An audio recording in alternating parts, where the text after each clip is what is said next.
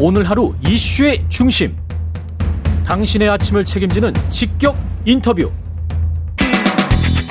여러분은 지금 KBS 일라디오 최경영의 최강 시사와 함께하고 계십니다.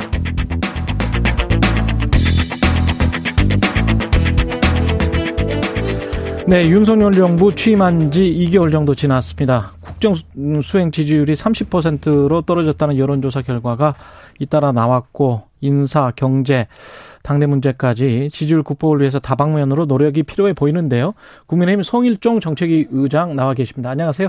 예, 안녕하십니까. 예, 여론조사 기호부터 먼저 말씀을 드려야 돼서 리얼미터가 4일, 8일 아, 조사한 결과 윤석열 대통령이 국정 수행 잘하고 있다 37%, 어, 못하고 있다 57%. TBS 의뢰로 한국 사회 여론조사가 8일부터 9일 긍정평가 34.5, 부정평가 60.8.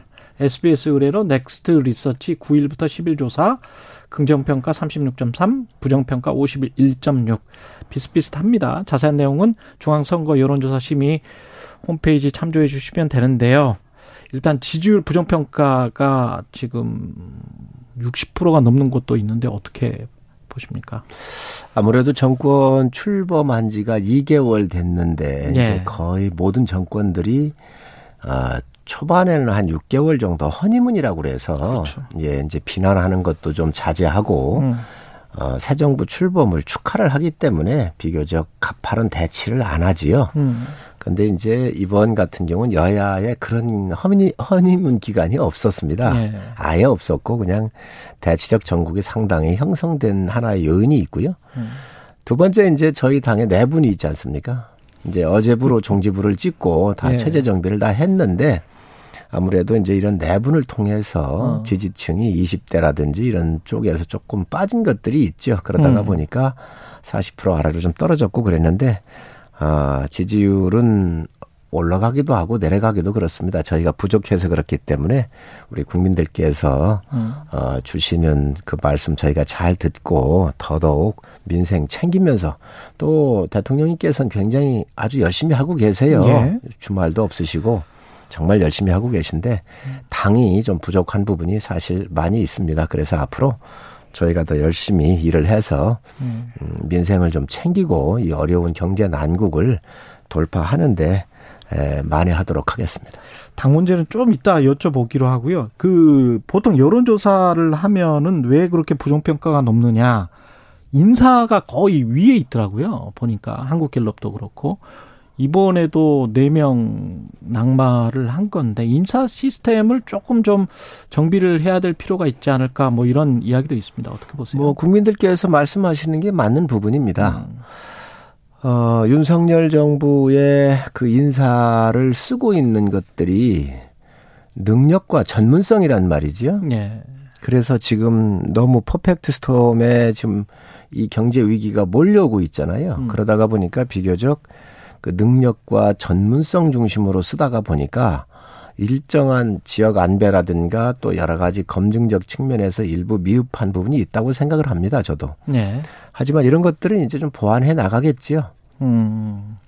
그 메시지 관리라는 측면에서도 좀 그런데 도스텝 그 기자회견 있지 않습니까? 거기에서 나왔던 말들이 좀 거칠다. 여당 내에 이제 그 중진들도 그런 말씀을 좀 하시는데 어떻게 보세요? 저는 뭐 거칠고 음. 좀 실수가 나오고 이런 걸 가지고 얘기할 때는 아니라고 생각을 해요. 음. 무슨 이야기냐면 새로운 시도를 하고 국민한테 다가가다가 보면 그건 좋았어요. 그러면 약간의 실수도 있죠. 그런 건 넉넉하게 받아주셔야 한다고 생각을 해요. 네. 음. 왜 새로운 제도를 실시하는데 또 예를 든다고 한다면 DJ 대통령 때 의학 분업 같은 경우가 얼마나 저항이 컸어요. 음. 그걸 성공하고 나니까 국민들이 편안하잖아요. 그렇습니다. 이- 예. 예를 들어서 지금 대통령이 그동안 청와대 들어가 가지고 어느 대통령이 과연 오픈을 해서 아침에 출근을 하면서 국민과 대화를 나눈 분들이 있었나요? 저는 뭐 윤석열 대통령께서 도어 스태핑을 시도하고 이런 것들에 대해서는 역사에 남을 일이라고 생각을 하고요. 음. 이런 걸 하다가 조금씩 뭐 여러 가지 문제점이 나올 수도 있지요. 그런 것들을 뽑아서 너무 크게 부각을 하게 되면 오히려 새로운 제도가 안착이 안 된다. 그리고 더 퇴보할 수 있다고 생각을 해요. 저는 이런 제도야말로 윤석열 다음이고 지금 코로나로 인해서 어, 이런 것들이 잠시 멈춰졌겠지만 좀 더 세련되게 다듬어서 음. 어, 그래도 이것은 지속되는 게 맞다고 생각을 합니다. 그러면 민주당 쪽에서 이야기하는 뭐 코로나 핑계로 대국민 소통을 중단하겠다 이런 뜻은 전혀 없다. 지금 11명의 코로나가 걸려서 기자들이 그렇습니다. 기자가. 그렇습니다. 예. 예. 그렇게 했다고 그러는데 지금 그걸 할 수 있겠습니까? 음, 그렇게 하고 예. 또 도어 스태핑을 한 2개월 정도 하셨잖아요. 예. 그러니까 중간 점검을 해서 보완할 부분이 있으면 보완을 하고 어, 또 만약에 매일 하신 것들이 이제 또 이렇게 어렵다고 하면 음.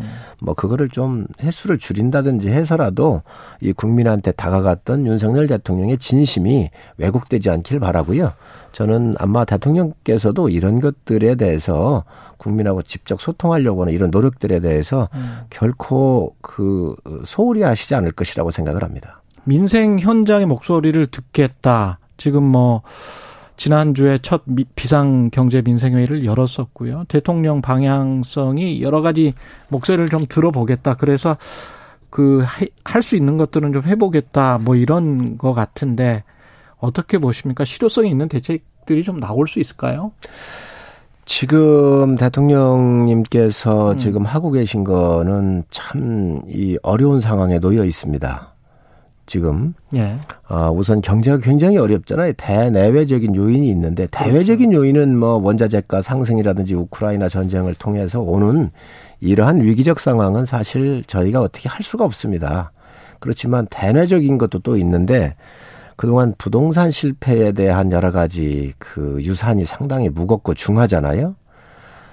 어, 또 공공요금 같은 경우도 일절 다 안 올려놨었습니다. 소득주도 성장을 통해서 상당히 어려움이 있고 탈원전을 통해서 어, 이 생태계가 무너진 여러 가지 이런 것들을 물려받아 있기 때문에 상당히 어렵죠. 그래서 지금 이러한 삼고의 어려움 속에 있는데 대통령께서 현장으로 바로 나가셔서 국민들의 어려운 삶을 보시고 또 이런 부분들을 함께 하겠다고 하는 것은 저는 굉장히 긍정적이라고 보고요. 지금 음. 대통령실도 인원을 대폭 축소했잖아요. 예. 그리고 그 뭐 지지적 기반을 넓히려고 한다고 한다면 위원회 같은 경우가 많이 많이 음. 만들어 놓은 거 아닌가요? 전임 정부들이 예. 이것들을 30% 이상씩 다 줄이면서 예. 지금 곧 국민들한테 이제 고통 분담을 해달라고 하는데 대통령실부터 솔선수범을 해서 이런 모습을 보이고 계십니다. 음. 말씀은 안 하셔도 또 정부도 보이고 있고 그래서 지금은 너무 어려운 경제적 상황이 와 있기 때문에 바로 이러한 대통령을 비롯해서 정부가 이런 고통 분담을 하면서 국민들한테 이 어려운 상황에 음. 함께 좀 해주십시오 하고 현장을 찾는 것은 굉장히 그 국민들한테 드리는 그 메시지가 선명하고 또 위기 극복을 위해서 대통령께서 직접 나서신 거 아닌가 이런 메시지를 주는데 충분하다고 생각을 합니다. 같이 허리띠를 졸라매자? 예, 그렇습니다. 예. 그 원구성과 관련해서는 국회 지금 뭐 빨리 마무리가 돼야 되는데 잘 안 되면 민주당 쪽에서는 그렇게 주장을 하고 있는 것 같습니다. 국회 차원의 민생 경제 특위를 설치하자. 이거는 어떻게 보세요? 있을 수 없는 이야기지요. 국회가 음. 상임위가 있는데 상임위를 안 열고 특위를 특위를 만든다는 게 무슨 의미가 있지요? 음. 지금 상임위를 열면 됩니다.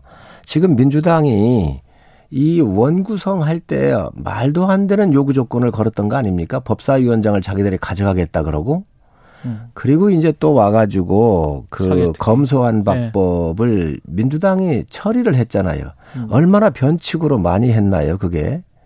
예를 들면 강제 살보임을 해가지고 예. 그렇습니다. 예. 이저 그 야당한테 하나 주는 것을 자기 당 자기 당의 의원을 무소속으로 놓고 갔다가 넣는 이런 꼼수를 부렸단 말이지요. 음.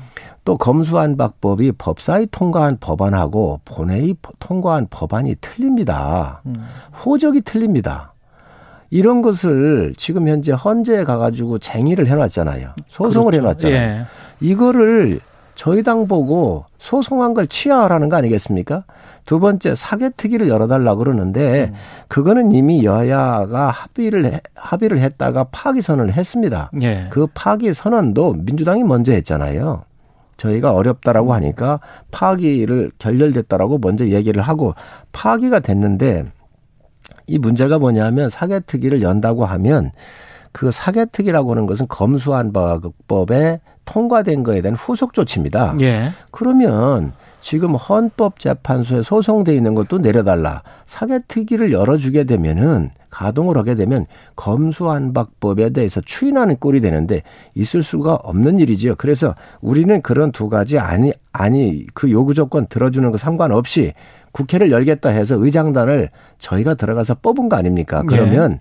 아무 조건 없이 상임위를 열어야지 음. 지금 무슨 특위를 열어가지고 한다고 하는 것은 저는 그건 어, 국민의 뜻에 전혀 반하는 거라고 생각을 합니다.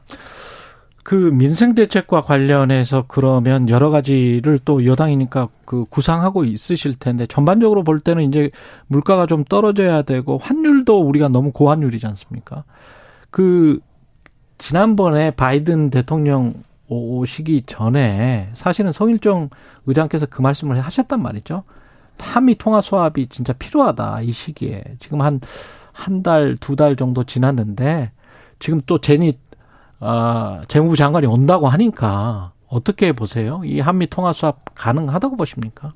한, 한 번에 다 해결될 수 있을 것 같은데 이것만 되면. 굉장히 어려운 문제입니다. 예. 이게 2008년도 금융위기가 왔을 때 음. 이명박 정부하고 미국하고는 굉장히 사이가 좋았습니다. 그렇기 때문에 한미 통화 수합을 이렇게 맺게 된 거지요. 예. 이 한미 통화 수합이라고 하는 것은 미국의 신용을 그대로 미국. 정부가 대한민국 정부한테 신용을 주는 거예요. 음. 아, 대한민국 정부가 달러가 부족할 땐 우리가 그 백업해주겠다. 백업해주겠다. 네. 빌려주고 무제한 빌려주고 음. 필요할 땐 그 금액만큼 빌려주고 필요할 땐 갚아라 이 이야기잖아요. 그럼요. 그래서 미국의 신용을 우리가 받는 건데 음. 미국이 기축 통화국이란 말이지요. 미국 돈이 세계를 다 쓰고 있는 공식적 돈 아닙니까? 예. 이 엄청난 자산을 우리가 가졌던 거예요. 그래서 한국에 투자해 있는 많은 외국인들이 아, 한국이 이제 달러 걱정은 안 하겠구나. 외환 위기는 안 오겠구나. 이거를 우리가 받았던 건데 문재인 된 정부에 들어와 가지고 한미 관계가 나쁘니까 이게 종료가 된 거예요. 얼마나 국가적인 손실이에요. 이거를 다시 복원을 해야 되는데 이게 굉장히 어렵습니다. 왜 어려우냐? 미국이라고 하는 나라는 이 연방은행이 민간인들로 구성되어 있잖아요. 그렇죠. 민간 은행들이죠. 그렇습니다. 예. 예.